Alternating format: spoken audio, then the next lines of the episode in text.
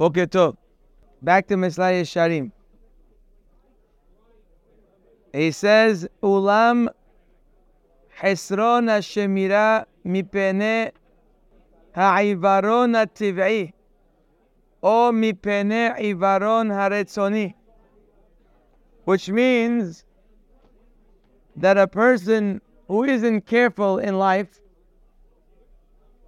either because he has a natural blindness you're naturally blind, so then obviously you're going to be at risk. Oh, Aretzoni. He calls it aivaron ritzoni, which means it's a blindness of choice. Whether you choose blindness or whether you're actually blind, he says, Dehainu, setimat ha'inayim, bebehira v'hefetz.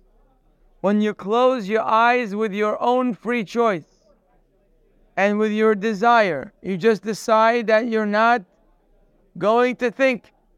You're not going to use your mind. You're going to go through life without opening your eyes if you make that choice, he says whether it was natural or it was a choice that you made, ehadhu. The same thing. I need your help on this one. What does that mean, ehadhu? What are you trying to say? Again, he's saying that if a person is blind, as he just described, a person who's blind walking on the edge of the river, as he says, he's in a very big danger, and his the the that his uh, uh his uh sakanato vaday atzuma he says viraato kerova and the the negative results are way more probable than him being saved. A blind person walking on the edge of the river is in major danger. He says a person going through life, which is a dangerous place, and you're walking through life and making decisions in life, and you're not thinking, which means you decided to go through life blind, without thought of consequence. He says you're the same. There's no difference. Ehadu. There's no difference between a guy walking blindly in a dangerous place or a person who's walking blindly in life and he chose not to look and think about what they're doing. There's ehadhu. They're the same. What is the word ehadhu coming to explain? What is he trying to say? What is he trying to express when he calls natural blindness and willingness to be blind as ihad. They're the same. What is the point of that? He's coming to say a hidush. Oh, did you know they're one. Well, why would you have thought they're not one? What's the difference? If your eyes are closed, they're closed. What's the difference if you chose to close them or they're naturally closed? Of course, they're the same. It's the same exact person, the same exact look. You have a guy with closed eyes. You have to tell me that's the same as the guy who closes eyes there? Oh, that's natural, that's not natural? Ke'ilu, as if it sounds like there is a thought that a person might think that if you choose blindness, so you're different than the naturally blind guy. The naturally blind guy, of course, he's in danger. But me, I chose blindness. I'm, I'm better off than him. Why? Seems like you. What? Why would you think that?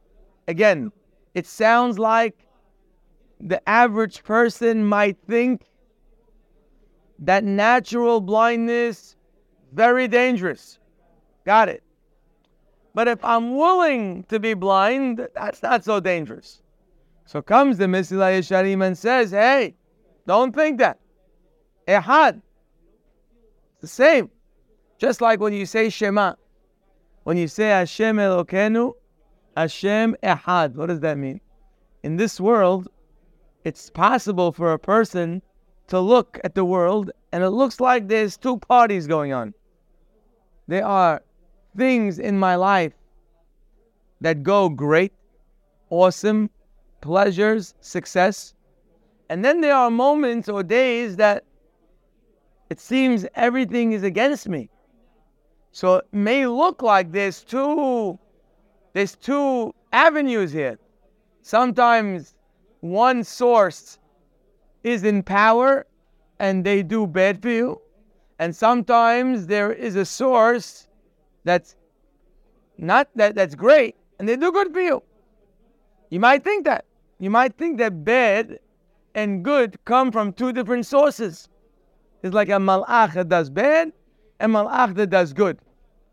Comes Shema and says, don't think that. Shema Yisrael, Hashem Elokeinu, Hashem Ehad. Ehad means the same place that gave you good is also sending you the not so good. The same source. Because one would have realistically thought they're not Ehad. Makes sense. So that we have to reiterate hey, Ehad, it's the same place. Don't look at bad or unfortunate situations as something coming from somewhere else. It's coming from the same good source. Good.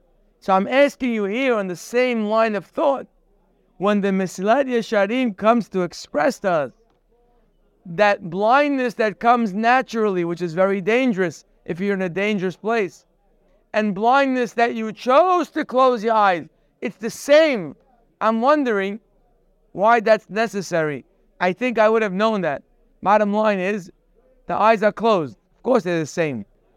One might have thought that there is a big difference between natural blindness or chosen blindness. What's the difference? The difference is, since I chose to be blind, if at any time I feel danger coming, open my eyes. A blind person doesn't have that choice. A blind person, even when they're in the midst of danger, they still can't get out because they can't open their eyes.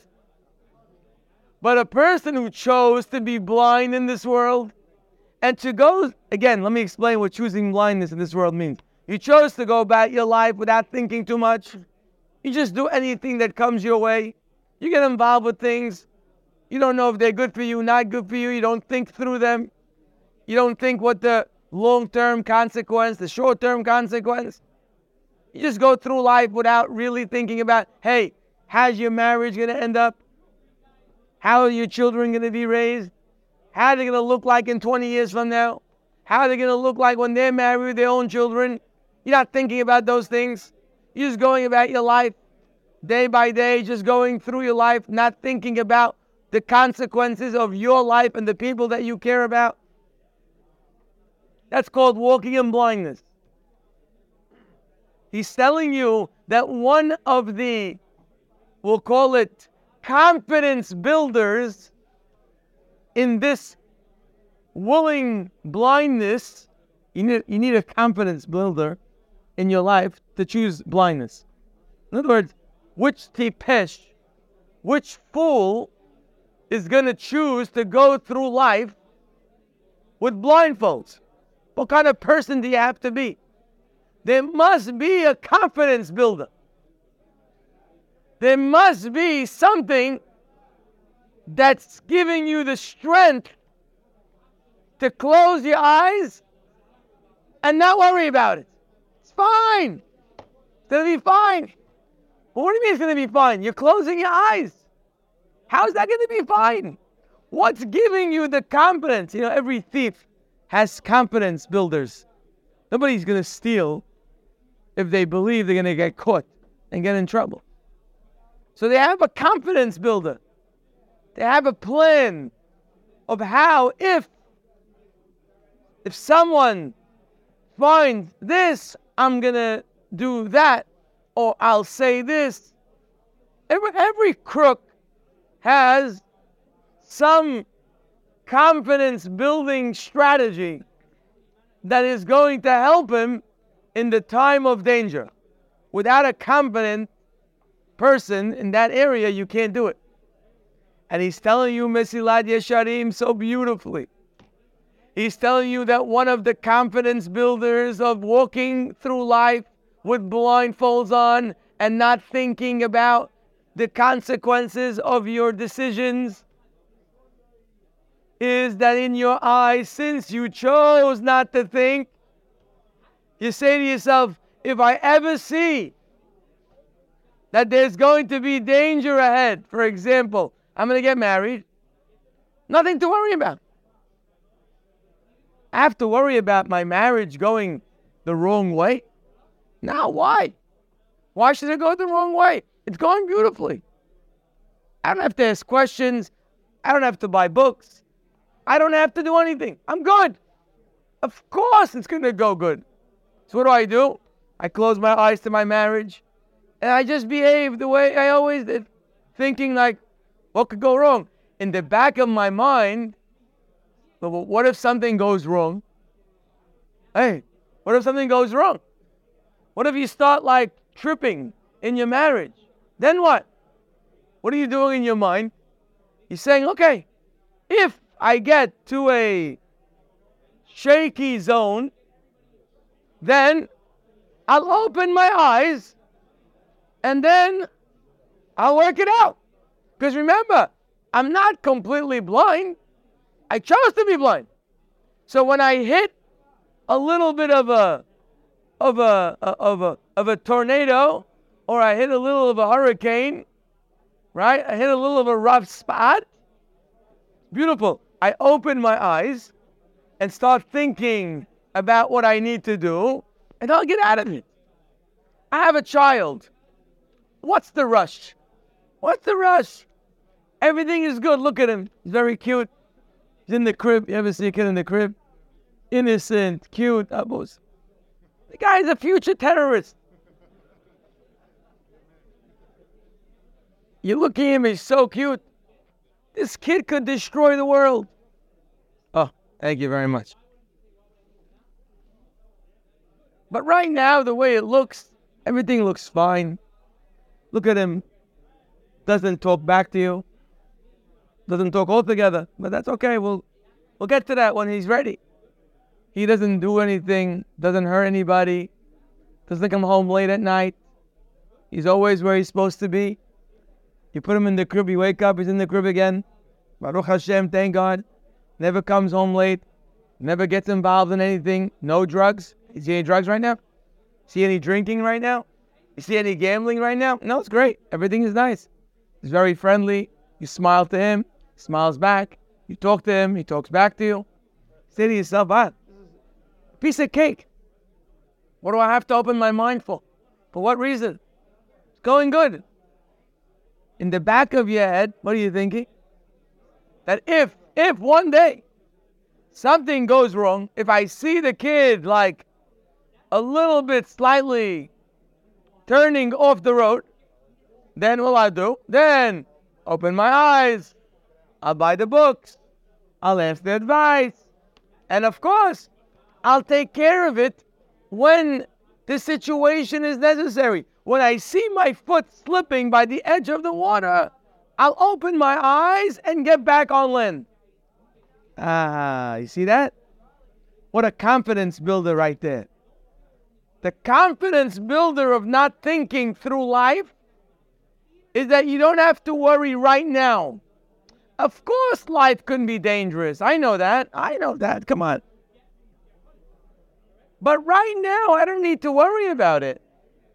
When the danger comes, then I'll take care of it. Because remember, I chose not to look. And therefore, I could choose to look at any time. So, no worries. You hear the beauty of this? This is a beauty. This is real. This is real life. Blindness by choice convinces the person that just as they decided to become blind, they will decide to open up their eyes and always stay away from imminent danger when necessary. Whether it's your marriage or your children or your own welfare, your own life, your own future, whether it's physical issues or spiritual issues, No worries. Gonna be fine. What do you think a gambler does when he starts gambling? What, what do you think he does? He chooses blindness, doesn't see what he's doing.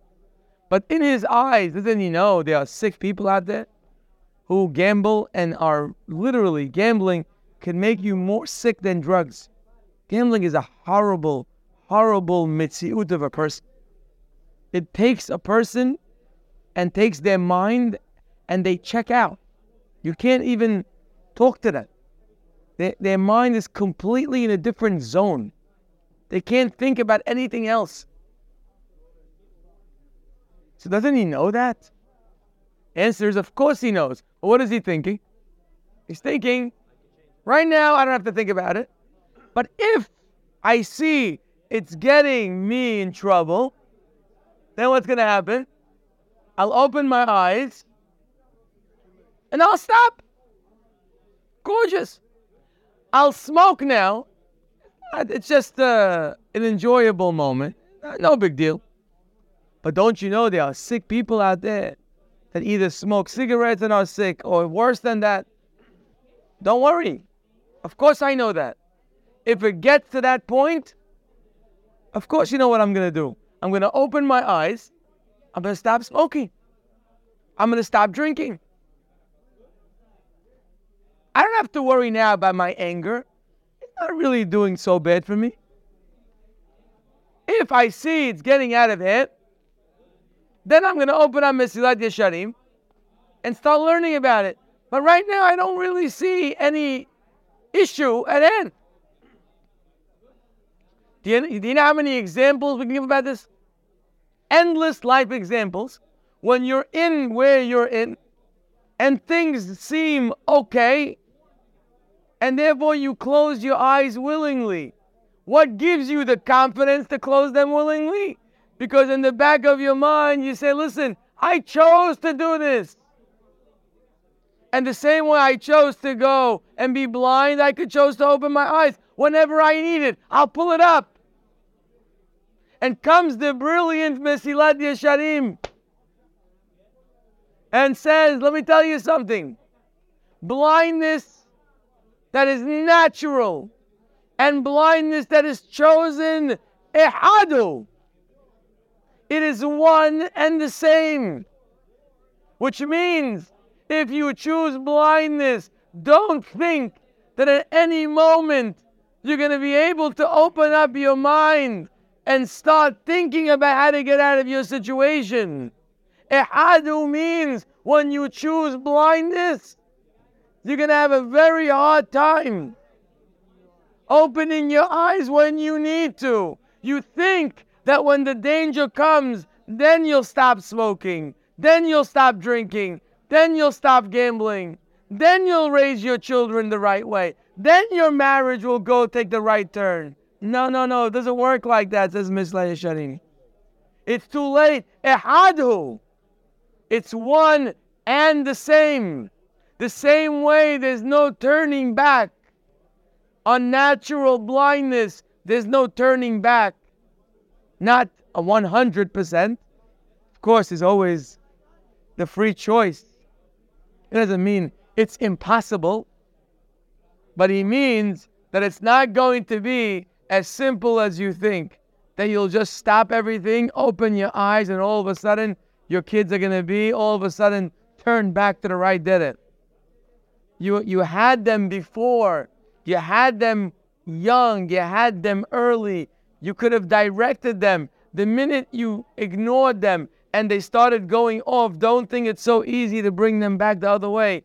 First of all, they're not going to be in your hands. And second of all, you yourself won't even realize what to do because you're stuck in blindness. Unbelievable. What Al, I can't tell you. It's one of the nicest things we ever we ever saw in this book. It's and it's such a it's mamash amiti. You should not allow that confidence to stop you from thinking because said, if you choose blindness, you'll stay that. I think this is a nekudah that every parent needs to hear every once in a while. And that is when it comes to children, We always talk about how to raise your children, but how to bring out the best in your children, how to direct your children. But lemaaseh, we always have to remember that children are humans, and humans have free choice, which means that no matter how good you are, and no matter how thoughtful you you are in your raising them, no matter how great you are in directing them, you followed every rule in the book. Still, you have to know, with all that, they have free choice.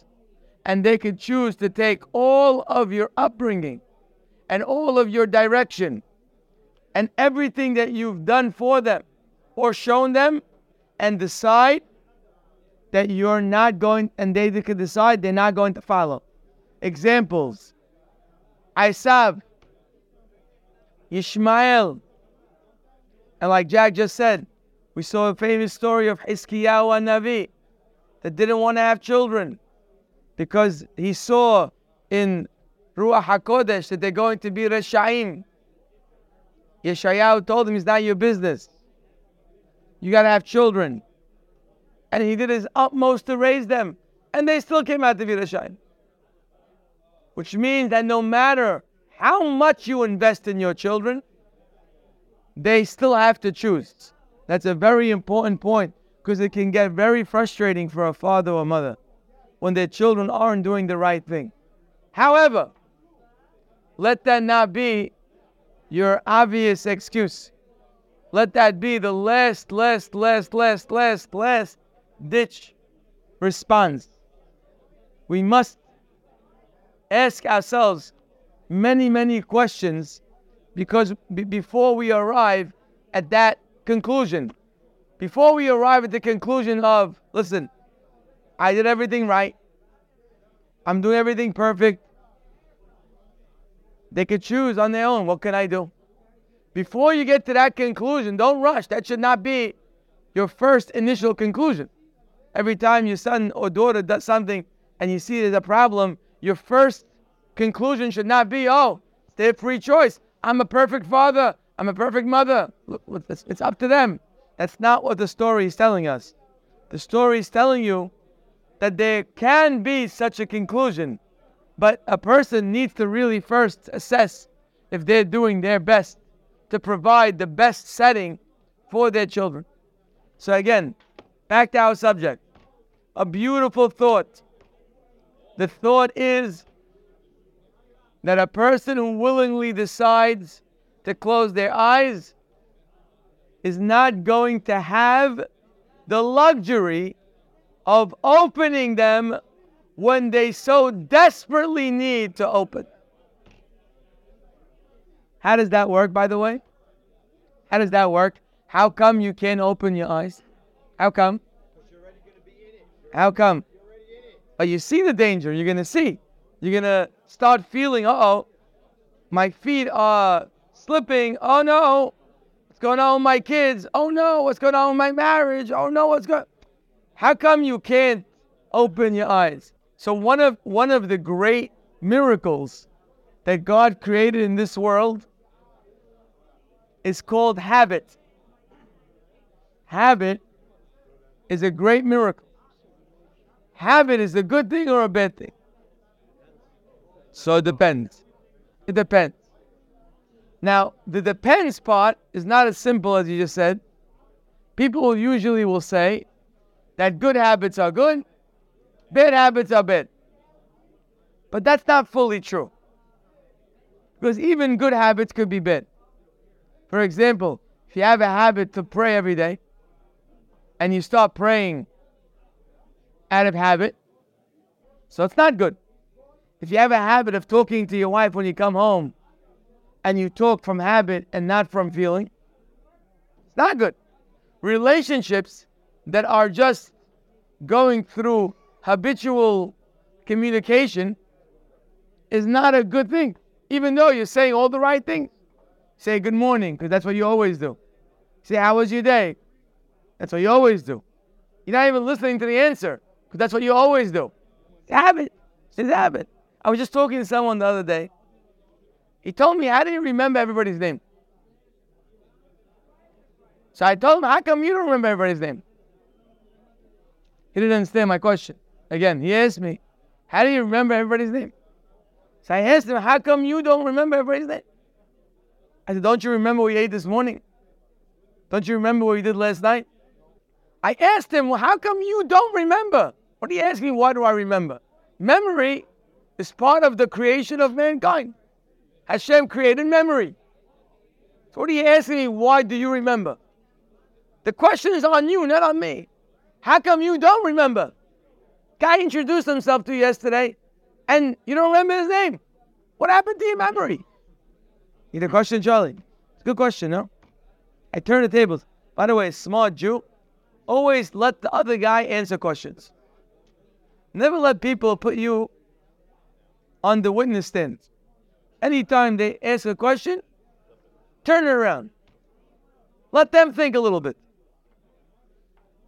So I told him, I'm going to help you. Why? I'm going to help you. I thought I'll help you explain why you don't remember. I said, the re- it's not that you don't remember. I said, you never heard what the guy said. Which means, said by the way, what's your name? And whatever he said, you didn't even hear it. Didn't hear it. You're already on to the next thing. You thought by asking him his name, you already fulfilled your obligation of being cordial and being friendly. He said, By the way, what's your name? Nice meeting you. You never heard him say his name. If you study yourself, you'll realize that we do that many, many times. Say, How are you? How was your day? You don't hear a word the person said. Your wife could talk for three hours and you don't even remember one thing that she said. And she'll say, Well, did I tell you that before?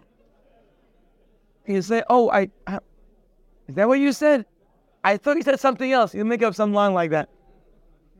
As if, of course, you're listening, but you mis you misheard the words. But said, you didn't hear a word she said. Not one word. Your mind is totally checked out. So we have a habit of people of asking someone their name. So what's your name? And we have a habit of ignoring the answer. It's not that you don't remember people's names.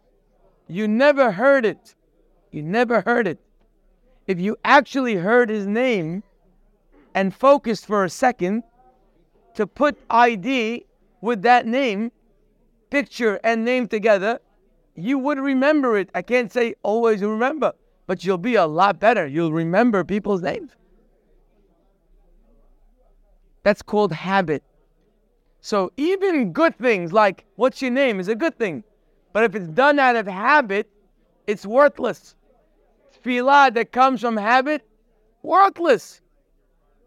Worthless. What are you what are you saying? You're just going through the motions. You learn Torah from habit.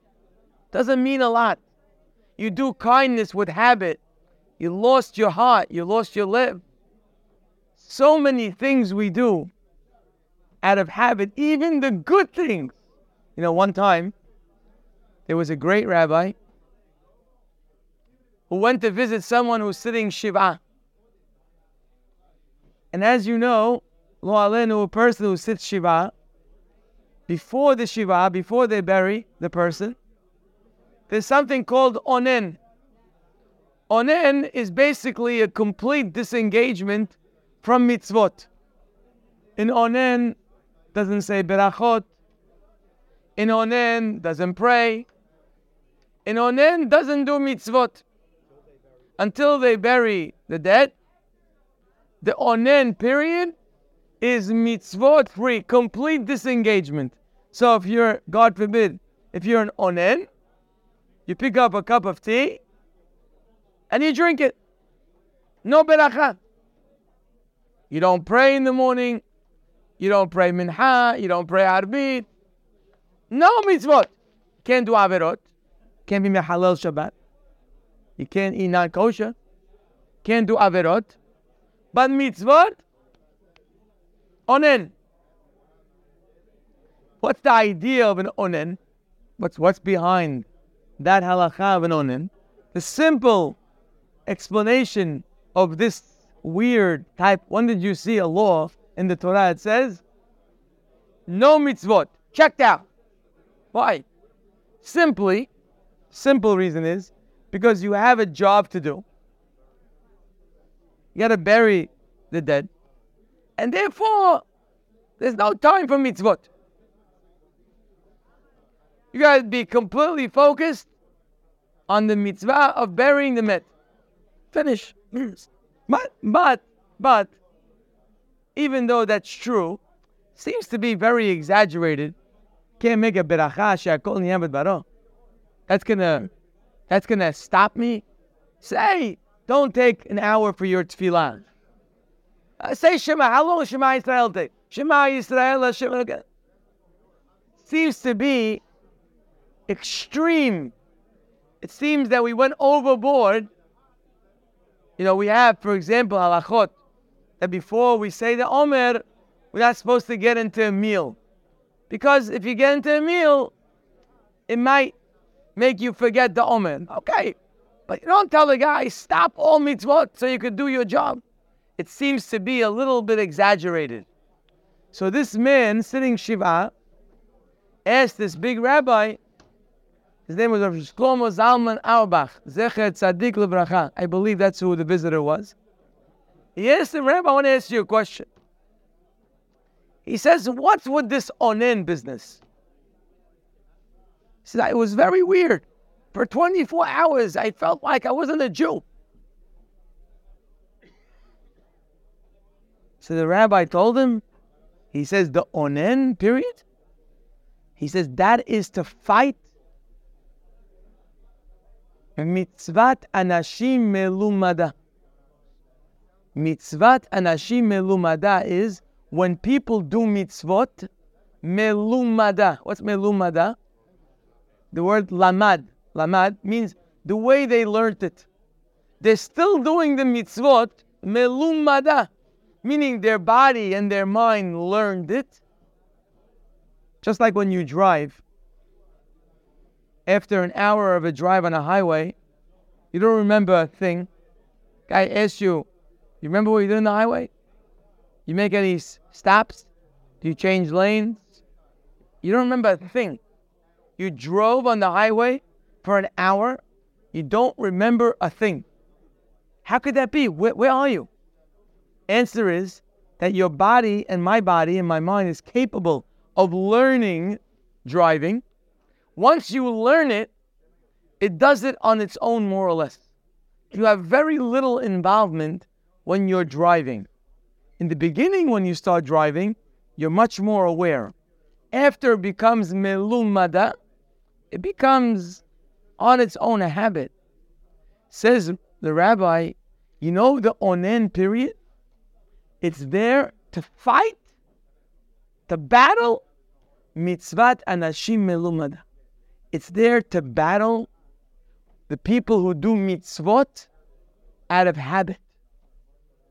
What does that mean? What kind of cryptic answer is that? What he's saying?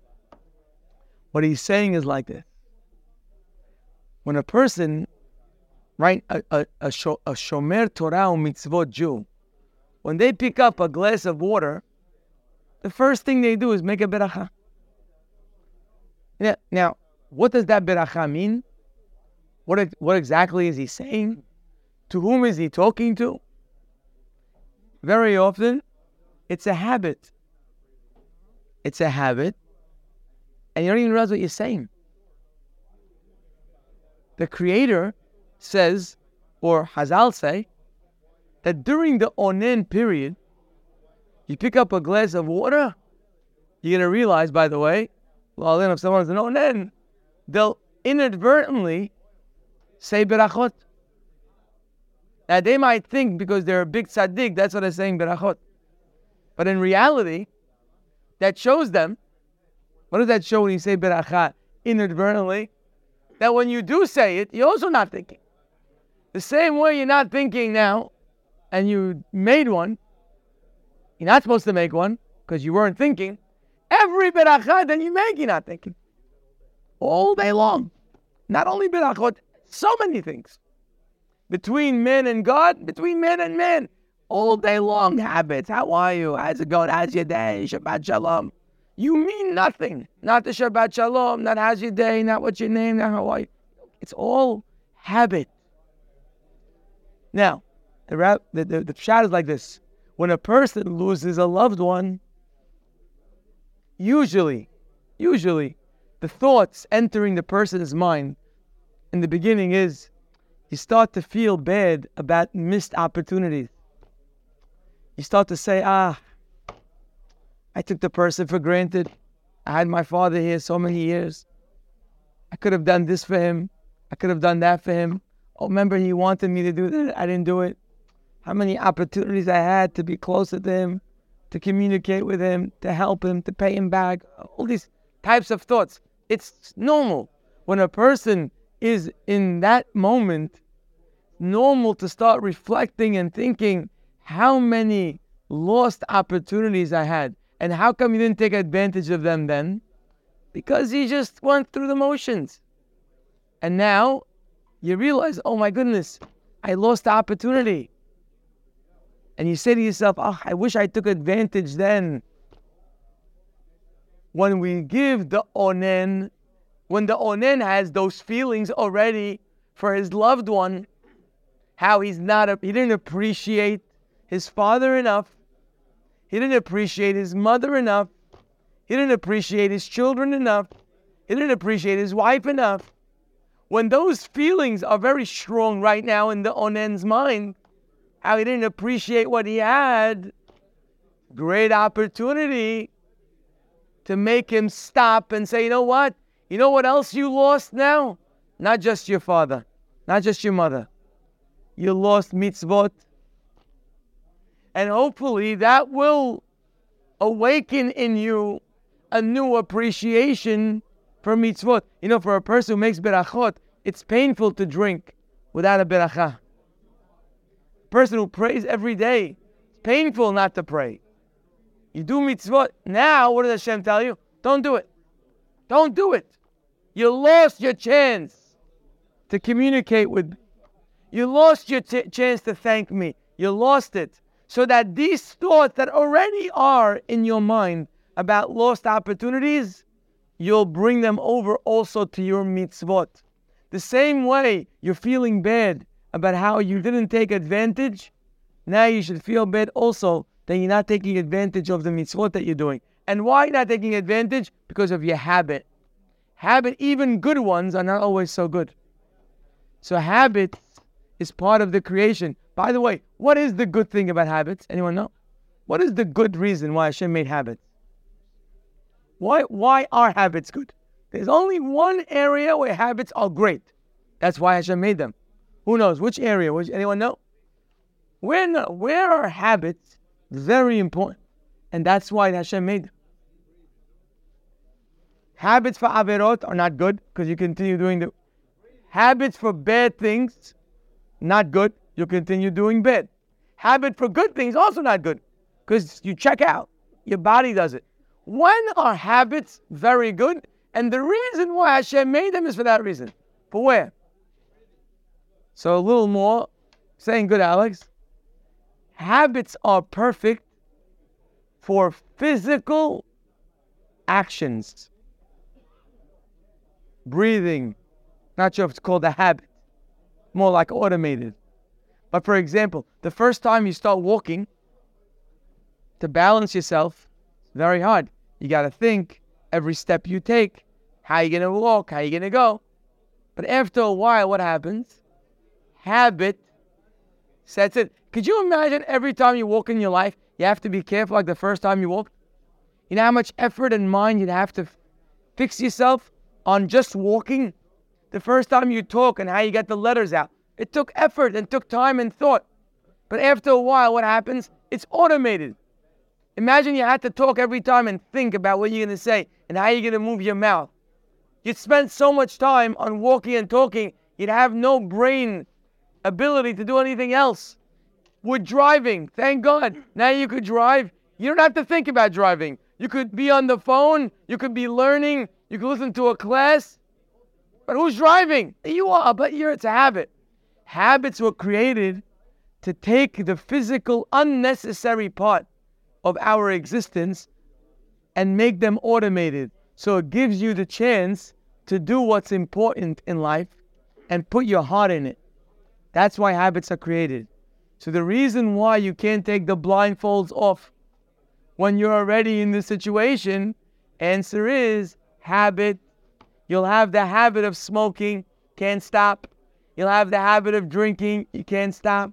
The habit of gambling, you can't stop. The habit of raising your children a certain way, you can't stop. The habit of marriage, the same way, you can't stop. Habit will catch you. Habit is a trap that comes after blindness. If you choose blindness, comes habit and traps you. And now your confidence that, no, don't worry, whatever I need, I'll rescue myself. Too late, because you're stuck. Just like the little rat that ate the cheese. He thought he'll get the cheese and he'll escape.